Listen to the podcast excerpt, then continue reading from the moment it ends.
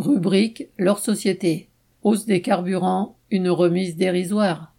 La remise sur le carburant à la pompe que le gouvernement avait annoncée le douze mars pour le premier avril passera de quinze à dix-huit centimes par litre. C'est loin de faire le compte pour ceux qui doivent utiliser leur voiture. En revanche, cette remise est un moyen de donner un blanc-seing aux profiteurs de guerre, au premier rang desquels se trouve TotalEnergies.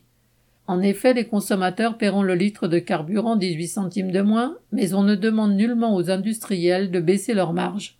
La remise sera payée par l'État et directement encaissée par les distributeurs les plus en amont du réseau de distribution de carburant, c'est-à-dire les importateurs et les raffineurs de pétrole, qui ne perdront rien dans l'opération.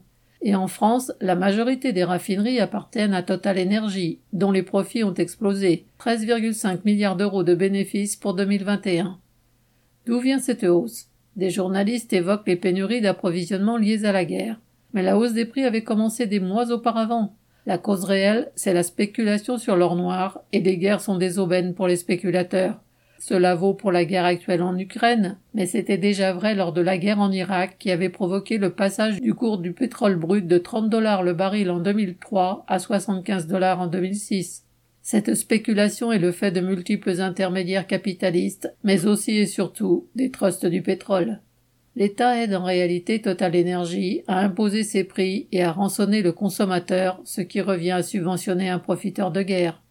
Outre son caractère aussi dérisoire qu'électoraliste, le gouvernement présentera aux travailleurs la note pour cette remise de dix-huit centimes qu'ils paieront d'une autre façon. Les travailleurs n'ont pas besoin d'aide, mais de vivre dignement de leur salaire. Il faudra pour cela des luttes et contester la domination patronale, d'autant que c'est justement cette domination de la société par les capitalistes qui est la cause des guerres. Thomas Baumer.